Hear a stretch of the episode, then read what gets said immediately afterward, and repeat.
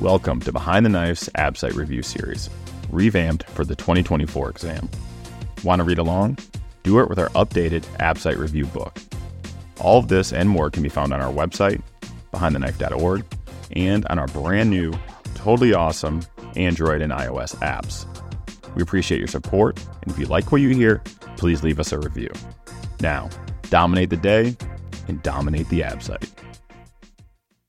Behind the Knife would like to sincerely thank Medtronic for sponsoring the entire 2024 ABSITE podcast series. Medtronic has a rich history of supporting surgical education, and we couldn't be happier that they chose to partner with Behind the Knife. Their sponsorship goes a long way in supporting us as we develop exciting new content. As surgeons, we know and love Medtronic for their trusted brands like Tri-Staple Technology, V-Loc Barb Suture, ProGrip Mesh, and LigaSure Vessel Sealing. With newer products such as the MaxTac motorized fixation device, the newest LigaSure XP Maryland, and the Sonicision curved jaw cordless ultrasonic device, Medtronic's impact extends well beyond the operating room. Medtronic's mission is engineering the extraordinary. With 90,000 plus people in over 150 countries, Medtronic is committed to accelerating access to healthcare technology, advancing inclusion, diversity, and equity, and protecting our planet. Learn more at medtronic.com. Welcome back. It's Patrick and Kevin, and we are talking trauma. As always, you want to start with the trauma survey, with your primary survey. A lot of the questions on the ABSITE just want you to be able to prioritize. So remember your primary survey airway, breathing, circulation, disability, and exposure. You can then move on to your secondary survey, which includes a systematic head to toe physical exam, and if your patient's able to give one, a history of course, we also have adjuncts we can use to help evaluate our trauma patients, including vital signs, EKG, labs, x ray, fast exam, and the Truth Machine, the CT scanner. So, Kevin, starting with airway, what does it mean when a patient's protecting their airway? What does that mean to you? So, we want to make sure that they can cough, clear secretions, and swallow. Airway compromise is secondary to airway obstruction or altered mental status. Yeah, and that can be due the you mentioned airway obstruction due to something like a direct injury, a trauma to the neck, or maybe swelling in that area, or even bleeding. You also mentioned altered mental status, right? So altered mental status, that's we're talking about your head here, head injury, drug overdose, etc. But if your head is so messed up that you can't coordinate all those activities like coughing, clearing, and swallowing, you are in fact not protecting your airway. So what are some tips to manage airway compromise? Yeah, so you can start with the chin lift and the chin tilt definitely have the suction ready to go. And then, of course, we have our oropharyngeal and nasopharyngeal airways. Yeah, so lots of tips and tricks. And this is, of course, made harder by the presence of a C collar in our blunt uh, injured patients. Moving on to more definitive airways, you can certainly intubate the patient. If you cannot intubate or ventilate that patient, then you move on to a cricothyrotomy. Now, some patients will arrive with a King supraglottic airway. This is not considered a definitive airway and should be exchanged for an endotracheal tube when appropriate. So, Kevin, you may get a question on the exam about rapid sequence intubation. What kind of meds would you use for induction, and what's your favorite med for paralysis?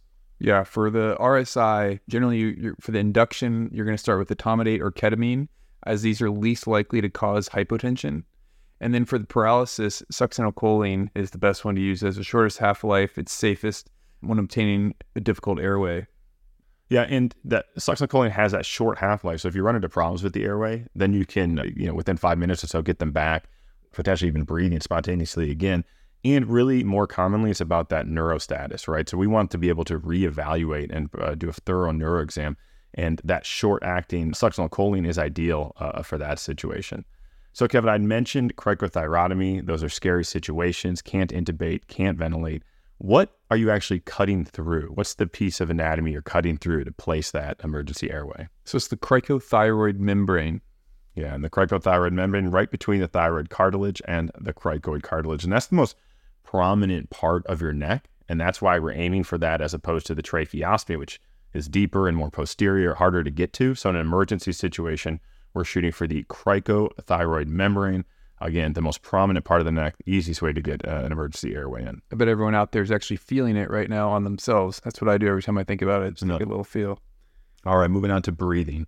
How do you evaluate uh, for breathing, Kevin? So, pretty basic stuff. You auscultate, you check for the chest rise and fall, and then you feel for crepitus. And if you have concern for hemo or pneumothorax, you're going to place a chest tube. What are some of the kind of basic pointers when it comes to chest tubes, Kevin? Yeah, so you want to insert it in the fifth intercostal space, generally identified at the intersection of the anterior axillary line and nipple in males or inframammary fold in females. It's really easy to go too low, so you really want to be high, kind of at that nipple line in males or the inframammary fold in females. Yeah. So generally, you're going to place a relatively small bore chest tube, something around 28 French, and these are preferred over the, the large chest tubes like the 36 French for both hemo and pneumothoraces. And then classically, if you get greater than 1500 cc's of blood out of the chest tube, this warrants a trip to the operating room. However, it also depends on if the patient continues to bleed and if they require ongoing transfusions. Yeah, we're going to jump into a little bit more about the indications for thoracotomy later in the episode. You're right, Kevin. This question about small versus large bore test chest tubes. So, you know, 28 French is not that small, but the main studies show that 28 to 32 French are as good as anything over 36 French. So you don't need to put it in that big quote unquote, you know, historical trauma tube. And then not sure if it's fair game yet, but pigtail catheters, right? These are the, typically around 14 French catheters. They have been shown to be uh, effective for pneumothorax, absolutely, and hemothorax too. And so it's also less painful for the patient. And so that that may be something that comes up on the exam. It may not. Probably fair game at this point because they are used uh, quite frequently and have been proven. All right, let's move on to circulation. So as part of the primary survey, you're going to check the circulation with a limited pulse exam. Really, you're just feeling for a pulse. Uh, typically, the femoral artery is your best shot. You can also use the radials. Usually, the neck, the carotids are uh, covered by the C collar or folks working up top there. Take note that as a true primary survey is just feeling for a pulse. It's not blood pressure. Certainly, we can use blood pressure as an adjunct when we think about circulation, but the actual part of the primary survey is that pulse check. Kevin, what is shock index?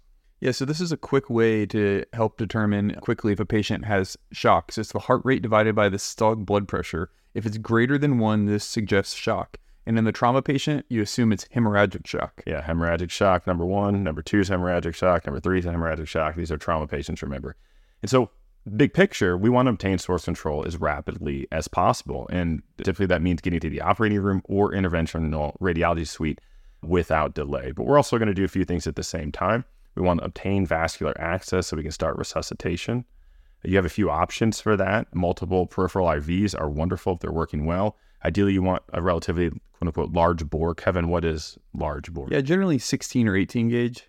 Yeah, and you can use a central line. Typically, they're subclavian or femoral, a cordis resuscitation type catheter, and or intraosseous catheters. If you can't get a line, there's some controversy about that being a, a go-to option or uh, whether it's just more of an adjunct. And really, it's more of an adjunct at this point. What are we going to give our trauma patients, Kevin? Yeah, so nowadays we resuscitate with blood, not crystalloid. Whole blood is best, and if using component therapy, you want to try and administer it at the one to one to one ratio. Yeah, crystalloids for cooking pasta, they say. and again, that's this is hugely important. So if you have the option for whole blood, that is actually the best, one to one to one. Otherwise, you'll almost certainly get a question about that type of ratio in terms of transfusion. The other thing is practically, you want to start massive transfusion protocol early. Uh, another ABSITE favorite are the classes of hemorrhagic shock, right? There's class one through four, and this describes the percent blood lost. And this is the classic description of the tennis score, right? So class one, less than 15% blood loss or uh, total volume blood loss. Class two, 15 to 30%. Class three, 30 to 40%. And class four, greater than 40. So you have a 0, 15, 30, and then 40. So, Kevin, for class one, that's a little more subtle, right? What is the changes that we might see or something you could pick up on a question stem that would describe class one shock? Yeah, so I think the thing on the question stem would probably be the, the heart rate and the pulse pressure are really the only things that you're going to see change in class one shock. Right, right. That's exactly right. And moving on to class three shock, what's the big difference there? What's the change that, again, may pop up in a question stem? Yeah, this is the first time you actually see the blood pressure drop. Right, important classification. And in class three and class four shock, do patients start becoming more anxious, confused, et cetera? There's mental status changes uh, as well. All right, let's move on to disability. So, Kevin, what are the two key components to the disability exam as part of the trauma primary survey? Yeah, you need to calculate a GCS and a look at their pupillary exam. And knowing how to calculate a GCS score is something you just need to learn how to do. So, you got to check out the table, uh, familiarize yourself uh, with these numbers. It can be a bit confusing, but uh, stare at it long enough and, and you may uh, put it in that brain ears. What component of the GCS score, Kevin, has the most uh, relevance in terms of prognosis? It's actually the motor score. That's right. And what cutoff when it comes to GCS suggests you might want to intubate the patient? So GC less than eight, intubate. That's right. All right, we are cranking through. Let's get to E exposure. You're going to cut off the patient's clothes and expose the patient's entire body. Check for wounds, especially penetrating injuries. It's of critical importance that you find all of those penetrating injuries, especially when it comes to gunshot wounds. So you got to check in all the crevices, all the deep and hard to reach places. You're going to log roll the patient to examine their back. And uh, remember, once finished with the full exam, that you cover the patient in warm uh, blankets. So, one of the key adjuncts that we use in the trauma bay is the FAST exam or focused assessment with sonography for trauma. And we use the uh, FAST exam to try to identify fluid in different spaces within the body, Kevin, right? So, what are the four windows for a FAST exam? Yeah, so you have your pericardial window, your right upper quadrant, also known as the hepatorenal window. You have your left upper quadrant, also known as the splenorenal, and your suprapubic. And what about an E fast or extended fast? What does that add on? So this adds an anterior view in the bilateral hemithoraces to detect a pneumothorax. Okay. Let's say I have a positive fast and the, and the patient's unstable. Straight to the operating room. Yeah, easy, right? How about I have a positive fast and a stable patient? So this you generally would get further imaging with a CT scan. Right. Lots more information from the truth machine. And you can repeat a fast, right? That's an ultrasound test. It's easy to do, and it's actually something that can be quite helpful, especially in patients where their clinical uh, status is changing. It's also important to note that there are some limitations uh, that come with uh, fast that can lead to, for instance, false negative results. Uh, I think the biggest point here is that the fast exam will not see what's inside the retroperitoneum. And the retroperitoneum is uh, attached essentially to the pelvis. So if you have a bad pelvic fracture, bad pelvic bleeding, and bad retroperitoneal hematoma, your fast exam is not going to be able to identify that. So that's critically important. All right, another hot topic in trauma is the resuscitative thoracotomy. Kevin, what are some of the main considerations that go through your mind when you're trying to decide whether or not to cut open a patient's chest? Yeah, you want to know the mechanism of the injury, kind of blunt versus penetrating. You want to know the location of the injury, and you want to know the duration of the cardiac arrest and if they have any signs of life. Right, and signs of life include pupillary reflex, spontaneous ventilation, carotid pulse, measurable blood pressure, extremity movement, and cardiac electrical activity. So there are two primary guidelines that we use in the trauma community, one from the Western Trauma Association, the other from the Eastern Association for the Surgery of Trauma, and they kind of clash a little bit. And so this makes this topic a bit more controversial, a little more nuanced. When it comes to the Western Trauma Association guidelines, they are referring to patients who are pulseless and have no signs of life. So if the patient has a penetrating injury, you can consider going ahead with resuscitative thoracotomy if they've had less than 15 minutes of CPR. Whereas if they've had a blunt injury, you can consider resuscitative thoracotomy if they've had less than 10 minutes of CPR. So again, 15 minutes for penetrating, 10 minutes for blunt. They also have a category for patients who are quote unquote in profound refractory shock. Now, compare this to the Eastern Association for the Surgery of Trauma guidelines, which are a little bit of a mouthful. So I'm just going to go ahead and read them. So, for penetrating thoracic injury, resuscitative thoracotomy is strongly recommended for pulseless patients with signs of life and is conditionally recommended for pulseless patients without signs of life. For penetrating extra thoracic injury, resuscitative thoracotomy is conditionally recommended for pulseless patients with and without signs of life. And for blunt injury, resuscitative thoracotomy is conditionally recommended for pulseless patients with signs of life and is not recommended for patients without signs of life. So, again, there's a lot there. Um, not sure exactly how that would uh, come across on the ABSITE. Uh, it may be a bit too nuanced, but you have all the information there that you need. Now, Kevin, if you remove uh, aortic occlusion, for instance, after resuscitative thoracotomy, or maybe you used a REBOA, what are some of the physiologic changes that the body might experience? Yeah, it can be quite dramatic. So now you have a substantial drop in your aortic afterload, and you have a washout of ischemic metabolites from dilated distal vasculature. So paradoxically, restoration of blood flow causes further tissue injury. Yeah, yeah, patients can get even sicker on you.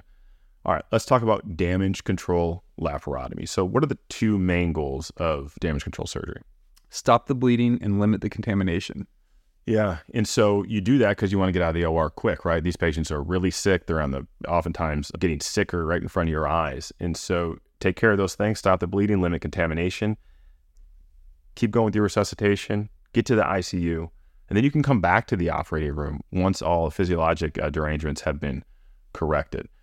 All right, with that, let's move on to damage control resuscitation. And so this is essentially permissive hypotension, right, Kevin? You're given enough blood pressure to maintain uh, perfusion to key organs. And how do we measure what's enough when it comes to damage control resuscitation? Yeah, generally you want the patient mentating and to have a radial pulse. Right. And uh, radial pulse roughly correlates to a systolic blood pressure of around 90.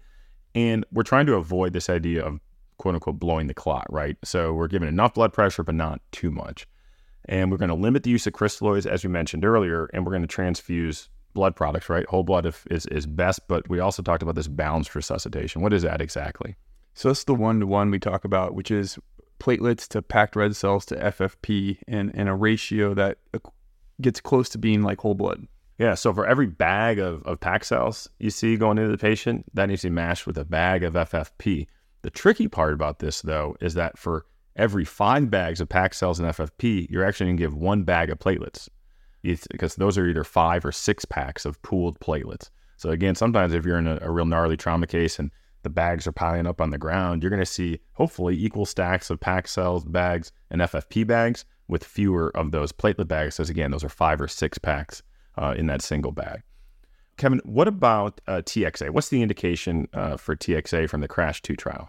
So we give TXA, uh, generally one gram within three hours of injury with a subsequent one gram over the next eight hours. Yeah. And what's the mechanism by which we think TSA, TXA may be helping us in the trauma setting?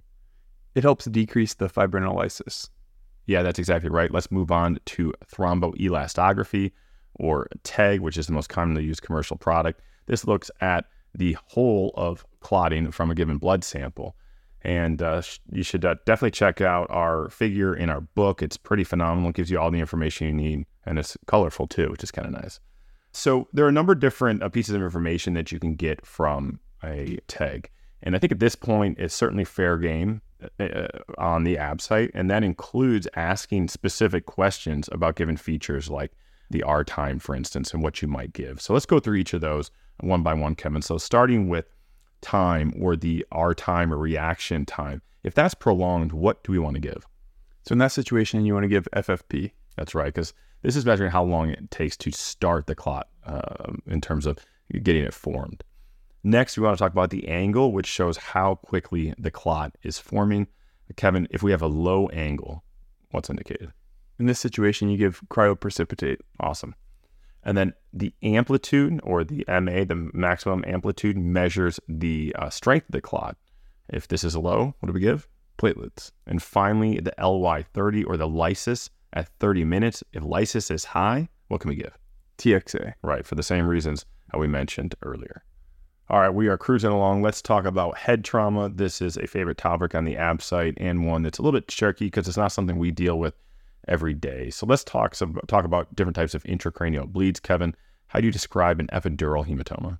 Yes, this is a very characteristic lens-shaped collection of blood that's contained by the suture lines on the head CT. Yeah, what's the classic presentation for these patients? Yes, it's generally someone like a bat to the head, and then they'll have a lucid interval, and then they'll have a rapid deterioration. Right. And compare and contrast that to a subdural hemorrhage. So, what does that look like on CT? Yeah, so that's more of a crescent shaped collection of blood because it's crossing the suture lines on the head CT.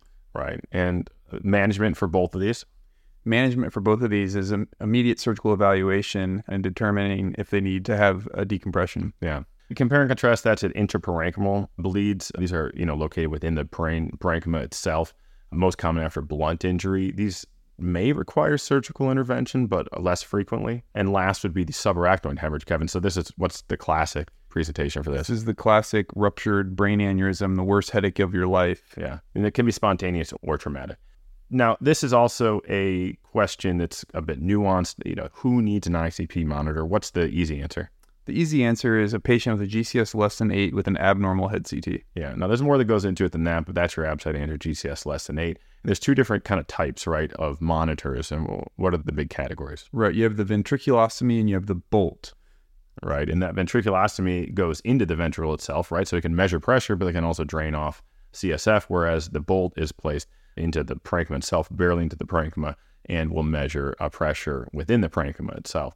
And so when it comes to treating patients with head trauma, we're really intent on reducing what? We want to reduce secondary injury, and we do this by avoiding hypotension and hypoxia. That's right. What about Cushing's reflex? This is often tested. What is that? Or what is Cushing's reflex? Yeah, this is always one that I had a hard time memorizing for whatever reason, but it's when they have bradycardia and hypertension with altered respirations. Yeah. What does that indicate? That indicates that they have compression of their brain. Yeah. And then, you know, could mean that the patient's going to herniate and either already has herniated or is herniating. And so when it comes to management of elevated ICP, what are some of the things that we can do? Yeah, so start with the easiest thing elevate the head of the bed. You can also drive down their CO2 to 35. You can use mannitol or hypertonic saline. And then, of course, sedation and paralyzation. And emergent surgical evaluation, right? If these patients, certainly if they're deteriorating. What about cerebral perfusion pressure? What's the uh, formula for that? Yeah, so we like to talk about this in vascular for protecting the spine. It's the same for the brain. It's your MAP minus your ICP. Right. And this is a surrogate for cerebral blood flow. And what's the number we want to keep CPP above? Greater than 60. Exactly. And, and in, in, traumatic brain injury, uh, one of the issues uh, with blood flow to the brain is that the autoregulation function of your brain is actually lost or it can be uh, dysregulated. And that can lead to the CPP being really uh, affected by your MAP, by your blood pressure in general. So that's why we care, you know, so much. So, a few other things that you want to consider when managing patients with head injury. You want to avoid, as we mentioned, hypoxia and hypotension. That is first and foremost. Ideally, the patient should not be febrile. They should have normal uh, temperature and uh, blood glucose as well. In general, seizure prophylaxis is recommended. Uh, you want to maintain a low threshold as well to obtain an EEG if you have concern for subclinical seizures following traumatic brain injury. Uh, and if the patient has any coagulopathy, you want to address that. And so that's a good segue, Kevin, into talking about our oral anticoagulants and how they might be uh, reversed. So let's start with warfarin. What is the mechanism of action of warfarin? So warfarin, kind of the oldest one out there, this inhibits vitamin K dependent synthesis of clotting factors such as 2, 7, 9, 10, and protein CNS. Okay. How do we reverse it? So we're going to go from fastest to slowest, PCC, prothrombin complex is the fastest. Then you have FFP, and then the slowest way is vitamin K. Great. PCC, FFP, vitamin K. Dabigatran or Pradaxa, what's the mechanism of, of action there? So this is a direct thrombin inhibitor. Right. And very specific reversal agent. Praxbind. Yeah. All right. And the most common agents we see essentially on a daily basis at this point are rivaroxaban or Xarelto and apixaban or Eliquis. What is the mechanism of action here? These are factor 10A inhibitors. Right. And reversal options for us? So to reverse this, we generally give PCC, but now there's a specific reversal agent called Andexxa that's very expensive, but is actually binds directly to the and reverses these. Great. And actually, forgot to mention this earlier. Do you give steroids for head injury? There's been a lot of studies into this, and the conclusion is no benefit, and they may potentially harm the patient. Great. Let's talk spinal cord injuries. So, some specific spinal cord injury syndromes. Let's start with central cord. How does that present? So, this presents as upper extremity weakness. Yeah, the old cape and gloves, generally seen in elderly patients with spinal stenosis. How about Brown Séquard or like the hemitransection of the spinal cord? Yes, this is where you have the kind of differing symptoms. You'll have ipsilateral motor deficit and then uh, contralateral pain and temperature deficit below the level of the injury. Yeah, this would have to be a very specific type of trauma, like a spinal cord, uh, like a stab to the spinal cord that only goes through half the cord. How about anterior cord syndrome? So this is what you see when you have a uh, in vascular when you do a TEVAR and they lose their motor in their legs. You get a motor deficit below the level of the injury. Right, and that's from the anterior spot injury to the anterior spinal artery. And how about this SCIWORA, spinal cord injury without radiographic abnormality? So the what populations that usually present? Yeah, it's really limited to just the pediatric population. Right. So you have a clinical finding as a spinal cord injury without anything on imaging. Now, something that's quite confusing is this idea of neurogenic shock versus spinal shock. So neurogenic shock affects the hemodynamics, right? And this is hypotension that occurs due to loss of vascular tone. And it can also occur if there's bradycardia when the injury is high enough to impact the sympathetic input to the heart, which is T1 through T4. So, Kevin, how do we treat neurogenic shock? So for this, you just resuscitate and use vasopressors, and it typically improves within one to two weeks of the injury. That's right. So again, neurogenic shock, think hemodynamics, versus spinal shock, which has nothing to do with hemodynamics. So spinal shock refers to the immediate loss of spinal cord function below the level of the injury, and this includes spinal cord uh, reflexes. And so the motor and sensory uh, deficits may or may not be permanent, depending on the type of injury. But when the spinal cord reflexes return, this indicates the resolution of spinal shock. Remember that you're always going to have those spinal cord reflexes, even if it's below the level of injury. And so if you have reflexes present after a spinal cord injury, then you know that any residual or existing deficits at that time are likely permanent. And the way to really test this is the bulbocavernosus reflex, which is when you actually uh, pinch the glans penis or the clitoris, or you tug up on the Foley catheter. And a normal response, a normal reflex, would be contraction of the anus in that setting. So, Kevin, with spinal cord injuries, uh, what are some of the keys uh, to management? Yeah. So, first, you have to determine if it's a stable versus unstable injury. Kind of one way to help determine this is if there's two of three columns disrupted of the spine, then it's unstable and requires operative fixation. You also want to remember that we don't use steroids for spinal injuries. And then some providers recommend elevated MAPS for a week or so after the injury to ensure spinal cord perfusion, although this is somewhat controversial. Okay, let's move on to neck trauma. So, Kevin, what is uh, what are the zones of the neck? Let's start with zone one. So, zone one is from the clavicles to the cricoid cartilage. And zone two? That's from the cricoid cartilage all the way up to the angle of the mandible. And zone three? So, this is from the angle of the mandible to the skull base. Let's go in reverse. Zone three? Angle of the mandible to the skull base. Zone two? Cricoid cartilage to the angle of the mandible. Zone one? Clavicles to the cricoid cartilage. Yeah. All right. So on the ABSITE, you get a patient who has a penetrating injury to the neck, who is hypotensive. What do you do? Straight to the operating room. Yeah. Or let's say they have hard signs of vascular injury. Straight to the operating room. Great. And what are those hard signs of vascular injury? So pulsatile bleeding, expanding hematoma, distal ischemia, bruit, or arterial thrill. Right. And if we don't have hypotension or hard signs, where are we going? Uh, this is where we get our CTA of the neck. Yeah, super, super useful. All right, Kevin, let's say we have a vascular injury to zone. Yeah. So zone three is best approached through kind of endovascular interventions. Yeah. And what about zone one? Same thing? Yeah, same thing or a sternotomy. Right. So if vascular or IR collies aren't available, a sternotomy is the best approach to that zone one injury. Now, zone two, what's the uh, surgical incision for that? Yeah, this is kind of the most fun one. It's you get to do the incision along the anterior border of the sternocleidomastoid. Yeah, and what are the steps to getting into the neck and onto the vessels? Just like if you're doing a carotid endarterectomy, you do a divide the platysma, you move the SCM laterally, you identify the medial border of the internal jugular, and then identify the facial vein and ligate it, and then you move the IJ laterally, and now you're at your carotid artery. That's right. All right. So, how about esophageal injuries? Let's talk about those. What are some signs of esophageal injury? Yeah. So, hard signs of injury that would prompt immediate evaluation is massive hemoptysis or hematemesis, respiratory distress, or air bubbling from the wound. Yeah. And how are you going to diagnose a esophageal injury? So, an upper GI study with water soluble contrast. Yeah. What if that's negative, but you still have a high concern for esophageal injury? And then I'd upgrade it to dilute barium in esophagoscopy. Yeah. So at any point, you can put a scope down as well and try to you know directly visualize an injury. How are we going to treat patients who come in with a very recent injury? Let's say it's an hour or two old. So if, if it's very recent, we can repair it immediately. Yeah. And you're going to debride that devitalized tissue. Definitely drain widely if given the option. You want to buttress the repair. What's a good uh, piece of muscle to use for? Yeah, strap muscle. Yeah, right from the neck anteriorly there. And uh, you want to keep the patient's NPO. You want to think also in these circumstances, obviously, about feeding access to. So get a tube past that repair so you can feed after the fact.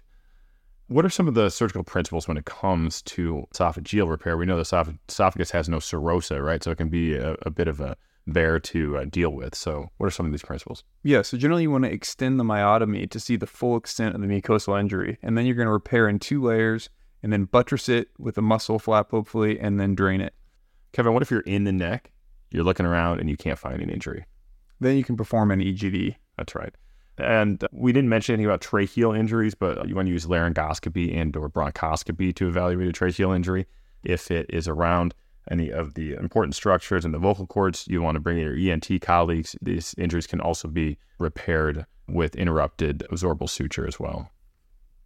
Moving on to blunt cerebrovascular injury.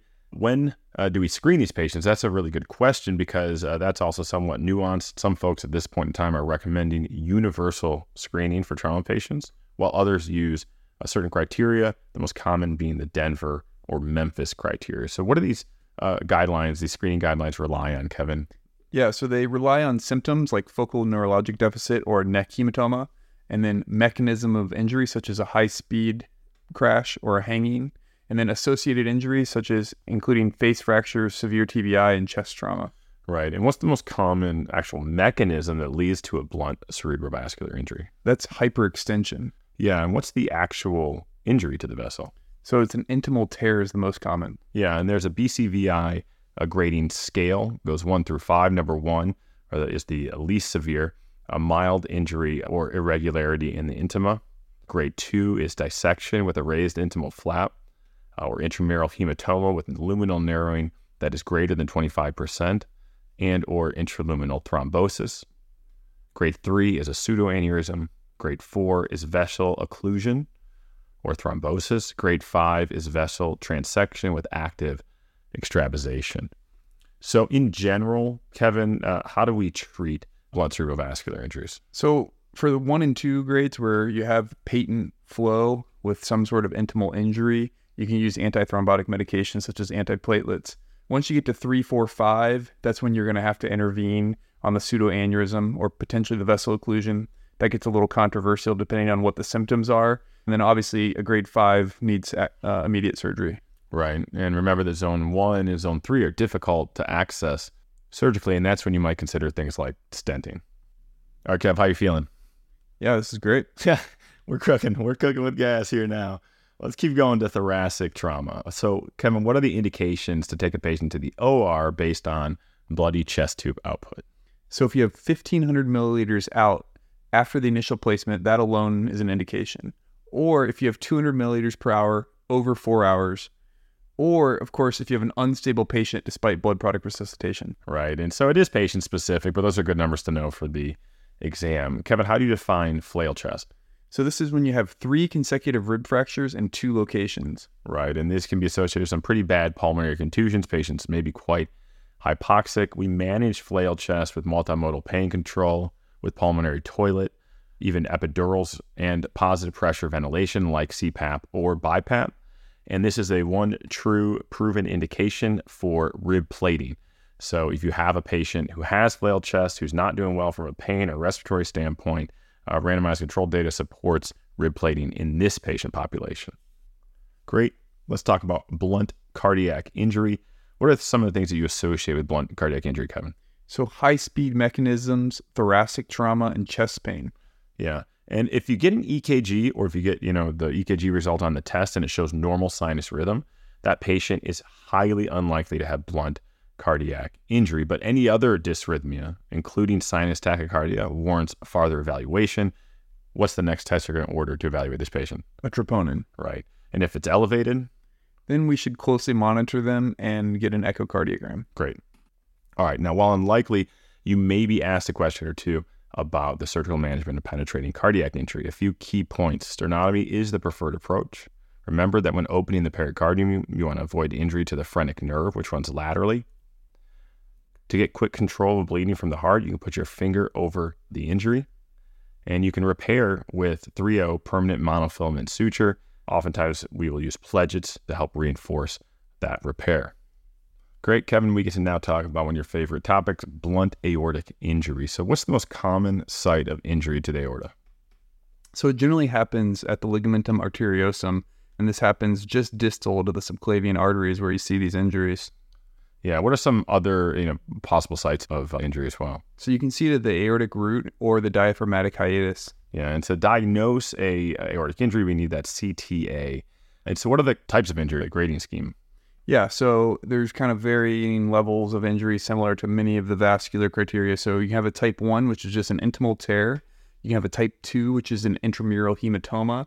Type 3 is when we start getting excited about surgery, and that's going to be the pseudoaneurysm, where you have an external contour abnormality of the actual aorta. And then type 4 is a rupture. Right. And so this is where the money's at on the test is the management of blunt aortic injuries.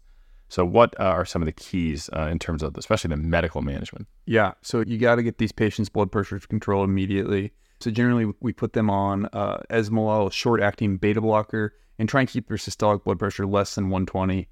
Right. And this day and age, most of these folks are getting repaired with uh, an endovascular approach. Is that right? Yeah, definitely a TEVAR. Yeah.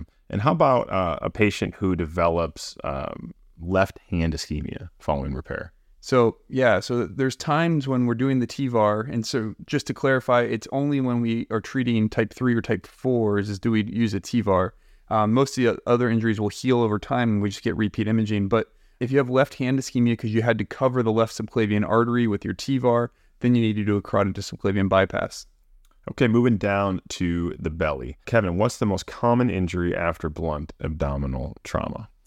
Generally, it's solid organ injury. Yeah, and the most commonly injured organ is the liver. What's the most common missed injury? So it'll be a hollow viscus or a pancreatic injury. Yeah, and a commonly tested area is a patient who comes in with an abdominal seatbelt sign, and that should prompt concern for bowel injury and or pancreatic injury. Kevin, what if we have a patient with a CT scan who has free fluid but no solid organ injury visible? So now you're concerned that there's a hollow viscus injury that is not visualized. Right. And so that patient needs to be taken to the OR for exploration. What if a patient has solid organ injury and they are hemodynamically unstable? Easy. OR. Great. Hemodynamically stable. CT scan. Right. With a blush. Angioembolization of IR. Great. And what if they don't have a blush but have an injury? Let's say it's a grade three spleen. So these patients you can closely monitor and do serial abdominal exam and labs. Right. And the key here is to is recognizing failure, right? So recognizing failure of non-operative or non-interventional management and some of the common things you might see would be hemodynamic instability, obviously ongoing transfusion requirements, down trending hemoglobin, and certainly worsening pain on exam. And these patients need to be taken to the OR immediately. So don't get stuck going on the CT scan or other things like that. Take them to the OR in real life and on the test. And for the hollow viscus injuries, are you generally doing a, if you're concerned, are you starting laparoscopic? Yeah, so I think that's absolutely something that would be warranted if the patient's hemodynamically stable, starting uh, with a laparoscopic intervention. It would be a totally reasonable thing to say in the test. I'm not sure how they would cover that, you know, exactly versus open, but if your skill set allows, by all means. All right, Kevin, here's a high yield topic abdominal stab wound. So, if the patient's hemodynamically unstable or they have evisceration or peritonitis on exam, that's easy. They're going to go to the operating room. But what about local wound exploration? Let's say you're looking at the wound. What finding uh, mandates a trip to the operating room, either with diagnostic laparoscopy or exploratory laparotomy? So you're going to look for violation of the anterior rectus sheath. Right. If that's equivocal, you can't really tell, what would be the next step in the workup? In that situation, you get a CT scan or monitor them serially with exams and labs. Right. Flank stab wounds are a special category because this raises concern for retroperitoneal injury. If the patient's otherwise well, you can get a CT scan with triple contrast, which would add uh, rectal contrast and can help identify uh, an injury to the colon. Uh, with thoracoabdominal stab wounds, you're going to have concern for a diaphragm injury. These can be difficult to see on the CT scans. If you got a kind of funny question stem and things aren't quite adding up, or they're showing you x rays and it looks kind of funny, you're going to want to take the patient to the operating room for diagnostic laparoscopy so you can take a direct look at the diaphragm, and that can be repaired with permanent suture and interrupted or running fashion. All right, last but not least, retroperitoneal injury. Remember that zone one is central and contains the aorta and IVC. Zone two, lateral, contains the kidneys. And zone three is below the aortic bifurcation. This can be a little bit confusing. We'll try to simplify it. So, if you have a penetrating injury, you should explore the entire trajectory of the injury. It does not matter uh, which zone you are in. It gets a little more confusing with blunt injury. And so, here's some general recommendations. If you have blunt injury with retroperitoneal bleeding or hematoma in zone one, that should be explored. Ideally, you want to get proximal and distal control before diving in. If you have a zone two injury, uh, again, blunt, you should explore only if you have expanding or pulsatile hematoma. And for zone three, in general, you don't want to go digging around down there. In this case, you'd want to pack and take the patient to IR. However, if there is concern for arterial injury, then exploration would definitely be warranted. All right, we did it. We covered a whole bunch. That's part one of two in trauma. We hope you enjoyed it. Take it away, Jason and John. Thanks for listening, and thank you to Medtronic for supporting surgical residents preparing for the 2024 ABSITE. Since 1949, Medtronic has relentlessly pursued therapies that change lives. Today, we thank Medtronic for supporting surgical residents as they relentlessly pursue their dreams. From all of us at Behind the Knife and Medtronic, dominate the ABSITE.